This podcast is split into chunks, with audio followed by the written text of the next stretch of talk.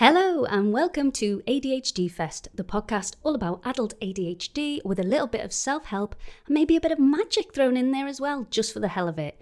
How are we all this week? I am feeling good. I've had a bit of a rubbish week, but I tell you, I've just been to a gong bath if you've ever heard of one of those. Definitely a little bit woo woo. It's like a sound meditation where they play like gongs and musical instruments. Highly recommend, particularly for ADHD. But that's not what today's podcast is all about. That's just why, why I'm feeling pretty zen right now. I will do an episode on that probably later down the line. But today's episode, I'm going to admit to you right now, is probably going to be plagiarized quite a bit because I've been massively inspired by another podcast, which is the Mel Robbins podcast. If you haven't heard of her before, I have mentioned her before, but you may not have heard of her. She wrote the book, The Five Second Rule, which was massively popular. And she was diagnosed late with ADHD. She was 47 when she was diagnosed.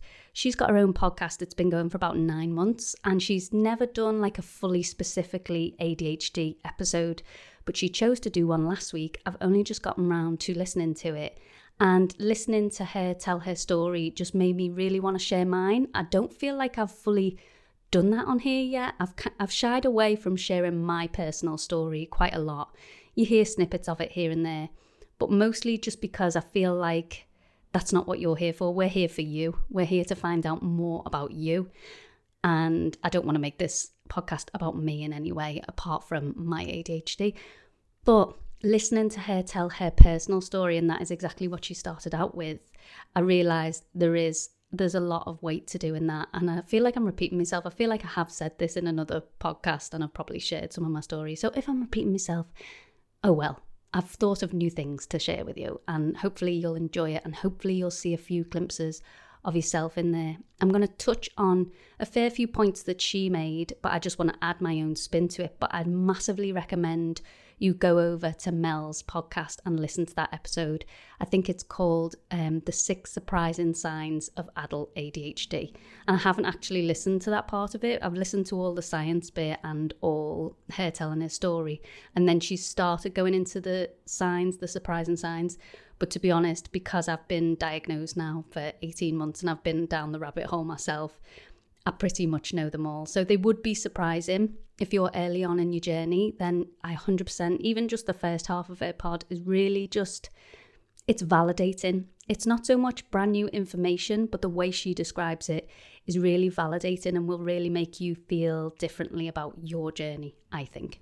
So, first of all, Mel talks about how she found out about her ADHD by complete accident. And funnily enough, I found out about mine completely by accident as well, in a very, very similar way she was look at her child, her son Oakley has ADHD, but they didn't find out until quite late. And when she was looking at um, the description, she realised, oh, it described her quite a lot. And the doctor was like, well, yeah, that's obvious. It's obvious for years that you've had ADHD. My story, a little bit of background, is I've always been heavily into self development. I've always been heavily into the law of attraction. If you can't tell, the minute I picked up the book The Secret, which was when I was 16, and it was handed to me by one of my friend's nans, I just absolutely loved it. Then I found Tony Robbins at age 18, loved him, and I've always been really into self development, spirituality, love it all, can't get enough of it. But whenever I've put it into practice, that I've come up against brick walls. And I know I'm putting my all into it, but it just, for some reason, it works, but it doesn't work. I don't feel like the amount of effort I'm putting into it is the amount of reward I get out of it, if you know what I mean.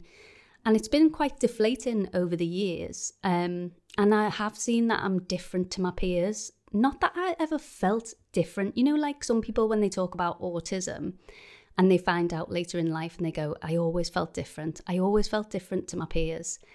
I didn't feel different, as in on the outside.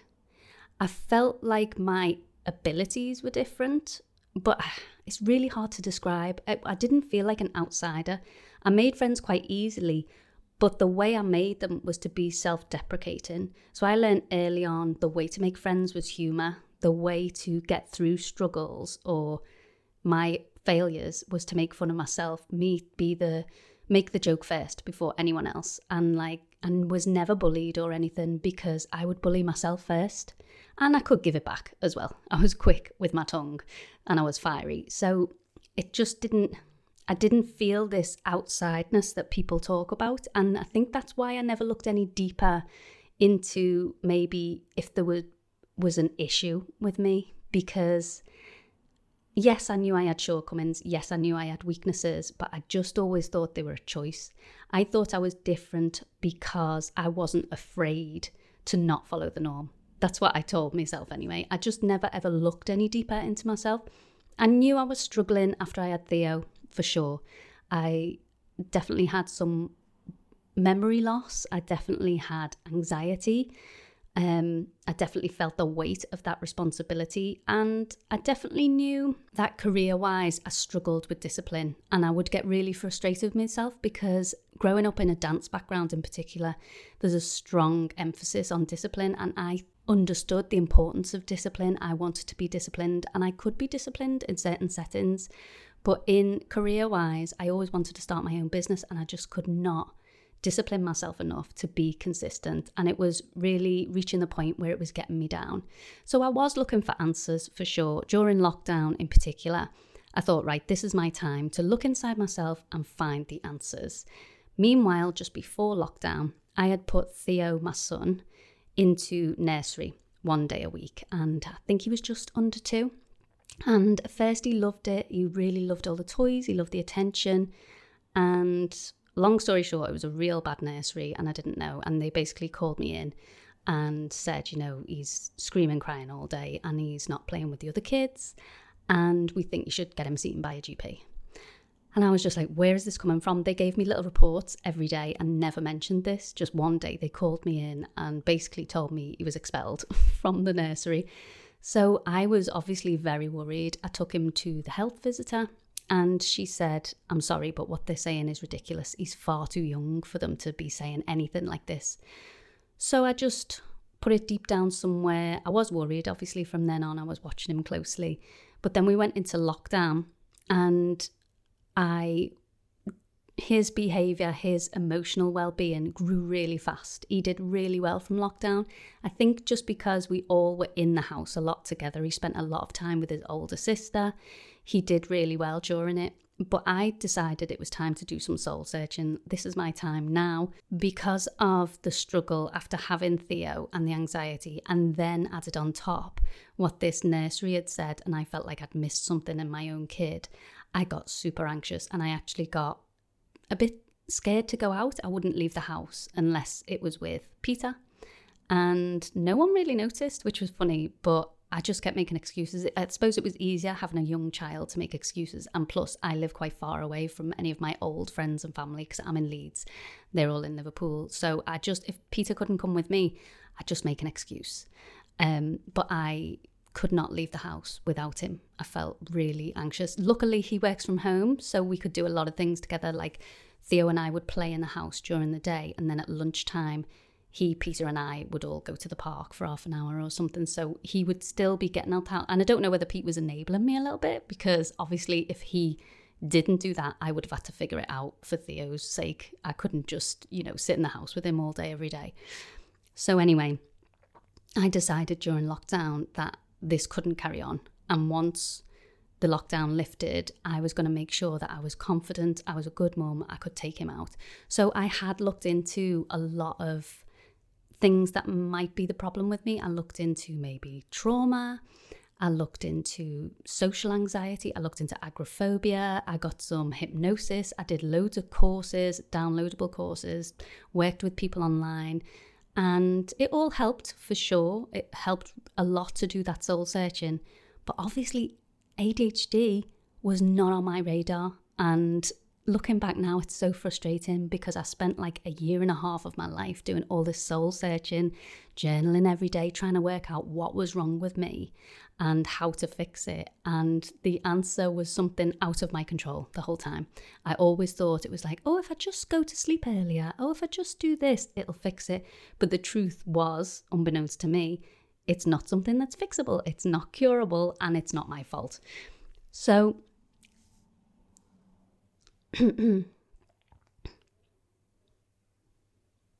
I want you to know if you're that person as well that has done all the soul searching, that has worked on yourself for years, and you're none the wiser and you know better, and you still missed the ADHD, then I'm right there with you.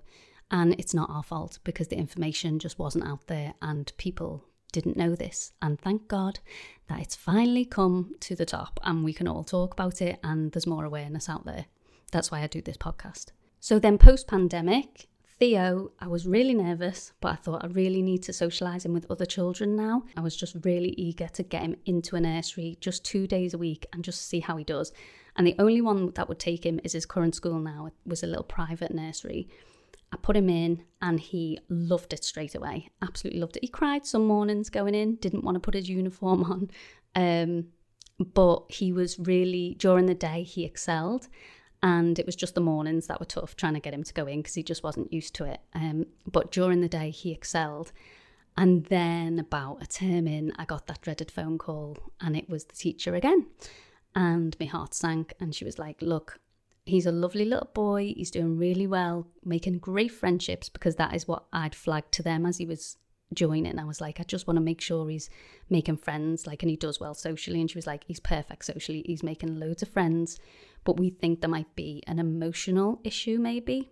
His emotional regulation just seems a little bit off. He's getting very upset over things that you wouldn't normally find a child being upset over. So it's not over a toy, it's not over like food or sweets or whatever. So they were like, it could be something, it could be nothing, but we just think like get him seen by a professional. So obviously, as a mum, your mum guilt kicks in that oh I've missed something again, and they were right when they got rid of him from the old nursery, and my heart starts beating. And I spoke to the GP, got him some appointments, and I have to say, this is all when he was three and he's now six and he is doing perfectly fine. His emotions, he's got a real, um, what's the word? He's got a hold on them now. He still gets emotional because obviously he's six. But I think just he was getting used to school and lockdown did a number on our kids. So I'm sure that affected him. But he's absolutely perfect now. But let's go back to that time when I didn't know what was wrong. And I was looking at emotional regulation problems, and the GP was kind of steering me towards autism and getting him assessed for autism. So I looked at that and I looked at the list and I was like, I just can't fully fit that with him. It doesn't sound like it matches up with my experience of him anyway. Obviously, it's very early, so it was hard to tell at that time. So I thought, what else can I look at that has a problem with emotional regulation? And an article on ADHD came up. Now, I didn't notice myself in it straight away at all. You know, some people like read it for their kids and like, oh my god, this sounds like me. The light did not go off for me, but I, what I was reading kind of matched up with Theo, so I really was delving deep into ADHD. Obviously, for boys, for kids, because that's what Theo is. And then you know, you get those like sponsored ads that come up when you've been looking at a subject and Facebook's really annoying or um, Google just come up with something. So an article came up about adult women with ADHD. And honestly, I nearly didn't click on it. But I just thought, oh, didn't know adult women could have it. And out of curiosity, because obviously I was down the rabbit hole, I thought, oh, I'll just give it a read, even though it's not relevant to me at all. What a joke that was. So I read it and I was like, oh, oh. Every point that I read, I was like, oh my God, oh my God. Did a little bit more research and uh, ended up on TikTok, as we all do. And I found um, Pink Pear Bear ADHD on TikTok. And she had a blog and she was like, have a look at my blog if you think you might have adult ADHD. And I'll link that blog post down below, but it was word for word my life. So I thought, mm, am I being dramatic here? I took it downstairs and Pete was sat in the living room and I just said to him, Oh, Pete, I've got this um, article here that I'm reading. I'm not going to tell you what it's about, but I just want to read it out to you and see what you think. So I read it to him in its entirety and then looked at him and he was like, What? And I was like, What do you think? And he was like, Well, it's you, isn't it? Is that the is that the joke? Like it's that's exactly what you're like. What is it? And I was like, it's adult ADHD. And we were both just like, didn't even know you could have adult ADHD. What is that? And then, so of course, I thought it, he'd backed it up. He was like, that is you through and through, 100%. And it felt like an instant relief. It felt a bit euphoric at first because there was this magical answer to why I had all the problems that I had and it was a definitive label and it was it was a name it was a name for all the things that I did that had held me back for a long time and it just felt exciting at first like oh my god thank god I've been looking for this answer for so long and now I've finally got an answer but of course that was short lived because it's such a complex um a complex issue that I'm still learning about it today. So it was an answer insofar as a label, but there was so much more learning to do. It wasn't an answer and here's the solution and nice in a neat bow. There was a lot more to it. And of course, then I went to the GP and spoke to her and found out about the right to choose route. If you want to know more on that, I've got a freebie in the show notes section. There's a link there and it gives you all the information on right to choose. Um, I was nervous to speak to the GP at first, but she was great. She just listened to what I had to say and she was like, Yeah, I think you're right. I think you can um, be seen by a specialist. And um, I had to wait about four months to be seen, so not long at all, because this was quite early in that wave. Um, Mel Robbins calls it the lost generation. So I didn't wait long to be seen at all, but in that time, I learnt as much as I could about ADHD. But I didn't actually like let myself feel the full feelings of having ADHD because I thought I, I don't think I let myself fully believe it until a professional had told me. I just didn't want to get hell bent on this thing and fully feel the effects of it and what that meant and then an expert turn around to me and go, "Oh, actually, no, you haven't got it at all." So I, I kind of stayed in that state of just learning, just learning lots, and it not actually fully affecting me. And then I got the diagnosis, and it was again a relief, an absolute relief for her to say, "Yes, you are right. This is what you've got. This is the answer." And she was very thorough, um, the psychiatrist I spoke to, very thorough in her questioning. And she asked a lot of questions that I didn't expect. And she took me down a lot of routes in my past that I didn't even think of. And do you know what I mean? Like she was jogging my memory. She was like, What did you do when you came first out of school? What did you do at this time? So it was just like telling my story of my life. And I'd made a pact with myself at the beginning to not try and second guess the answer she was looking for. I thought just be absolutely truthful. And I'll be honest, it was hard at some points because you lie to yourself over the years. Like where she would say, Do you struggle with, I don't know, my memory is terrible now, but say she said, Did you struggle with getting your homework in on time? I mean, for me, that's a really obvious one and I'm not that embarrassed about it. But there was something she asked where I've told myself, Yeah, I'm fine. Yeah, I'm fine with that. I can do that easy. But when I step back and look at it in black and white on paper, it's like, no, you're terrible at that. Actually, you didn't give him one piece of homework ever. Um, but you tell yourself, oh, I could do it. I'm just choosing not to. So that's where it's hard. Is you've got to look at it objectively.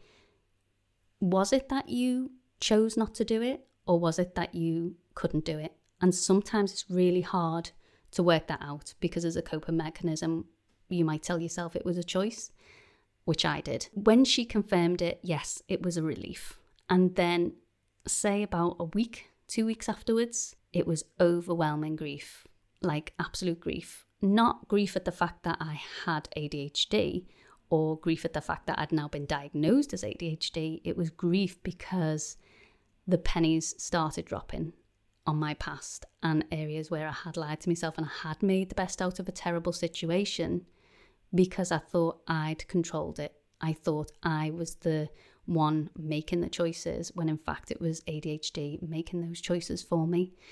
And the social anxiety, you know, it was a good year of my child's life that I had massive social anxiety and wouldn't go out without Peter. Thank God my situation is that Pete's at home. It's that, you know, I didn't have to go out loads. We had a big garden, so it didn't make that much of a difference. But knowing that that would not have happened, I can look back and say that would not have happened if I wasn't undiagnosed with ADHD. If I'd have known as a child, as a teen, that I had ADHD and I was treated and medicated, that would never have happened. And I think my life would be very different. And saying that, the good things wouldn't be there either. I think that's what got me out of the grief in the end. Like, you have to kind of feel it, get through it, realize all those situations so they don't come and bite you on the arse later. You need to realize, oh, yeah, that bad thing happened because of ADHD. Oh, yeah, and that bad thing happened. But then once you've got them all out, you can start looking at the good things that wouldn't have happened either if you didn't have ADHD. Or sometimes the good things aren't as a direct correlation with ADHD, but they come out of some of the bad things that happen. So, say, like something bad happens and it pushes you to, I don't know, start a new hobby or a new group, something, and then you make your best friend of, of your whole life. Do you know what I mean? Like the good things that came out of it. And for me, one of the best things that came out of my not knowing I had ADHD my whole life is actually this podcast and ADHD Fest as a whole brand because it's the first thing that's given me some real direction. It's fun to do, but it also ticks that box of actually helping people as well. I get so many messages and it's not a huge podcast. I don't get loads of listens, but the people that are listening, you that are listening right now, choose to get in touch and speak to me and tell me your story and that's just that's just the best thing that has come out of my ADHD and also the fact that say something did come out in Theo later in life it it hasn't at the moment but say he was ADHD I can be that cushion for him. He's never going to have the experience that I had. I know firsthand how in hindsight it should have been handled. So yeah, that's my diagnosis story. That's how I felt about it. I've rambled on for quite a long time now, so I'll probably cut it down a little bit.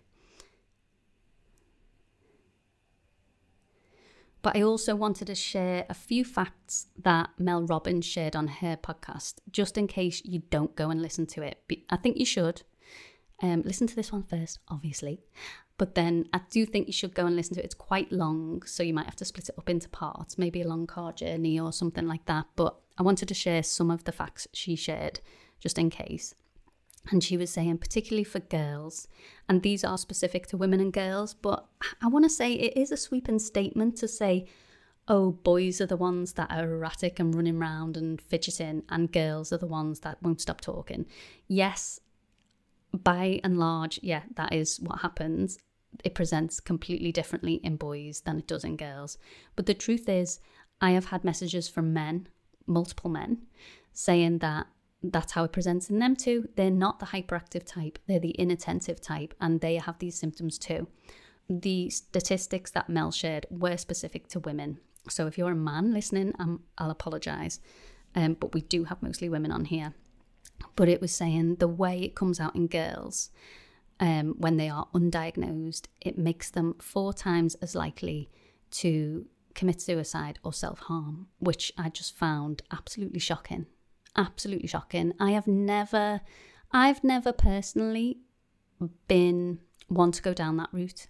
I've never got so gotten so low that I've felt like I wanted to do that or self harm, but I can see how someone would get there. I think the only reason I haven't gone down that route is because of my um my situation as in no one in my family went down a traditional route. We were all self employed, we're all in show business.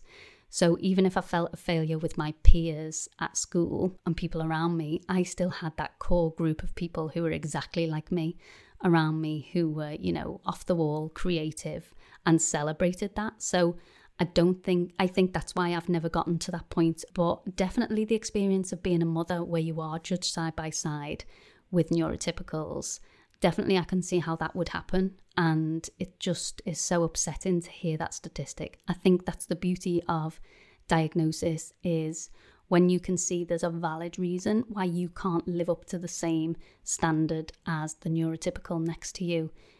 It takes the blame off of you a little bit. The self harm and um, attempts at harming yourself really come from shame. They come from deep shame, guilt, sadness. Um, and I just think it alleviates the shame when you know there's a reason for it.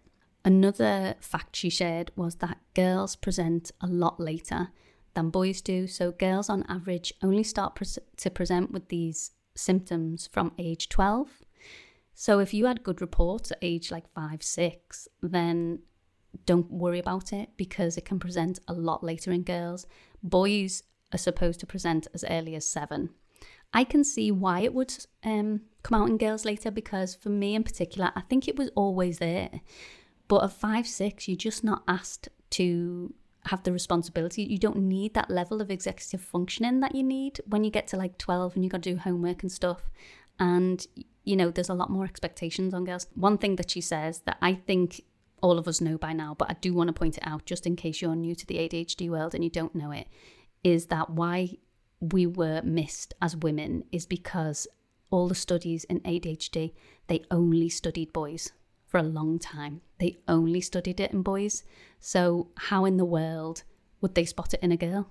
because they only studied boys. So, forgive yourself as well if you didn't spot it in yourself because the experts didn't even bloody spot it. And as I said before, we are now having the label of lost generation. I don't know whether I like that or not. Um, but also, she talked about, which I liked, was that ADHD is not a lack of attention. It's not an inability to focus. It's an inability to strategically and appropriately point that focus on something at will. So, what she was saying was it's a structural and chemical difference in your brain. It's literally a structural difference in your brain. Your brain is a different shape in parts or it's built physically differently. It's if you could see your brain, it's like a physical disability. It's not a mental disability. It's physical. And there also that structural difference creates a chemical difference in your brain as well. And the way she explained it was really good. The conductor of an orchestra. Your prefrontal cortex is the area where these differences are, and the prefrontal cortex is your conductor.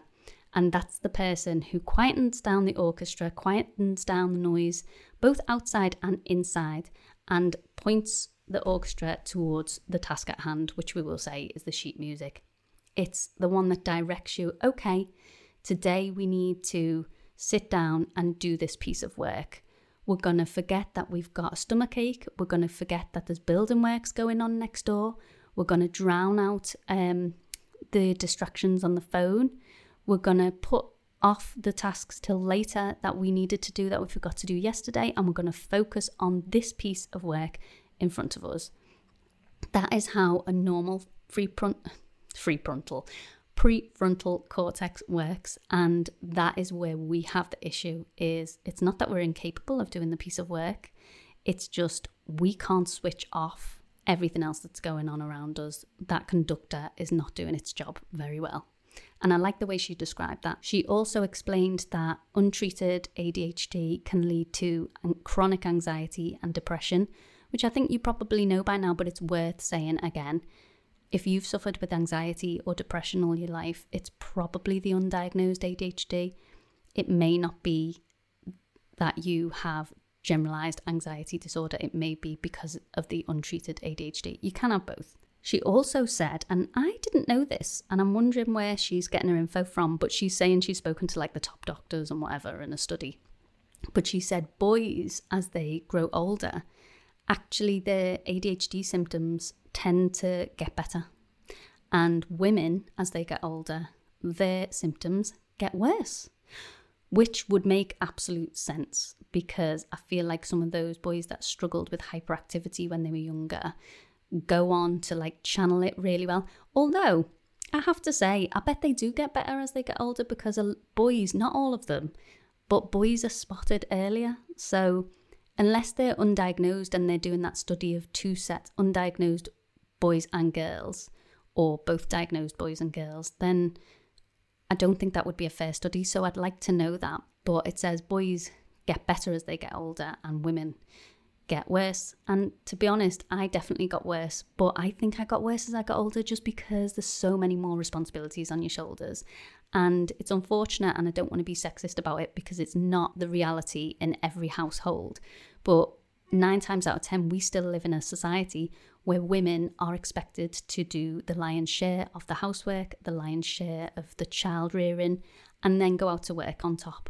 So I'm sure the symptoms would get worse. Um, and, you know, men, I'm sure they struggle at work and stuff, but they just don't have that level of expectation on their shoulders that women do. And I'll just sum up what Mel was saying with this last point, where she said the whole problem with ADHD is executive functioning.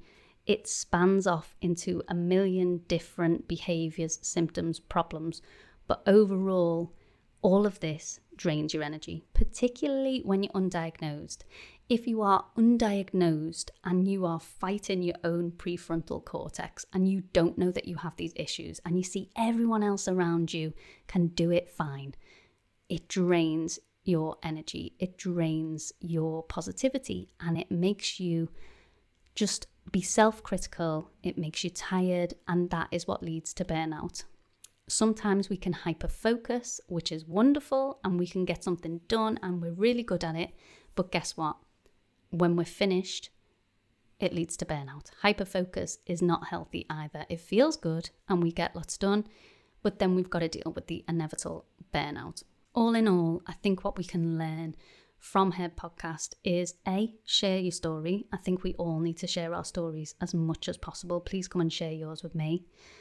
B, we're in this together. We need to research this more together. We need to find out strategies to help each other. And C, don't let it get on top of you. You're only draining your own energy by trying to fit in with a neurotypical world. I understand that you still might want to reach those goals that you set for yourself. You still might be that perfectionist. You still might be wanting to achieve that same level as your neurotypical peers. And you don't see how life's going to work if you don't, because believe me, I was there. But once you start letting go of the reins a little bit and not letting it drain you so much, which is exactly what it's going to do, the more you bang your head against the brick wall, once you drop a little bit of that perfectionism, once you let yourself breathe, once you take that pressure off and accept I have ADHD and this is going to drain my energy, it frees up that little bit of energy. And then you might not be hitting those perfect targets, those standards that you want to reach of a neurotypical, but you'll find yourself with just a little bit more energy and you can put that energy into something positive for you. You can put that into self care. You can put that into learning more about yourself. You can put that energy just into maintaining an equilibrium and showing up as good as you can every day. And as good as you can might be getting everything done one day, and it might be spending most of the day in bed another day. It's just what energy you have there and then. I hope this hasn't been too rambly because we all know I tend to ramble. I feel like if you're listening, you probably ramble too, so hopefully you will forgive me. I'll see you all next week. Don't forget to check out the links down below. We've got the Burnout Bible down there. We've got the freebie if you're looking to get diagnosed in the UK. I've got my Instagram down there, TikTok, the Facebook group, the Facebook community. Come and say hello, and I'll see you all next week. Bye.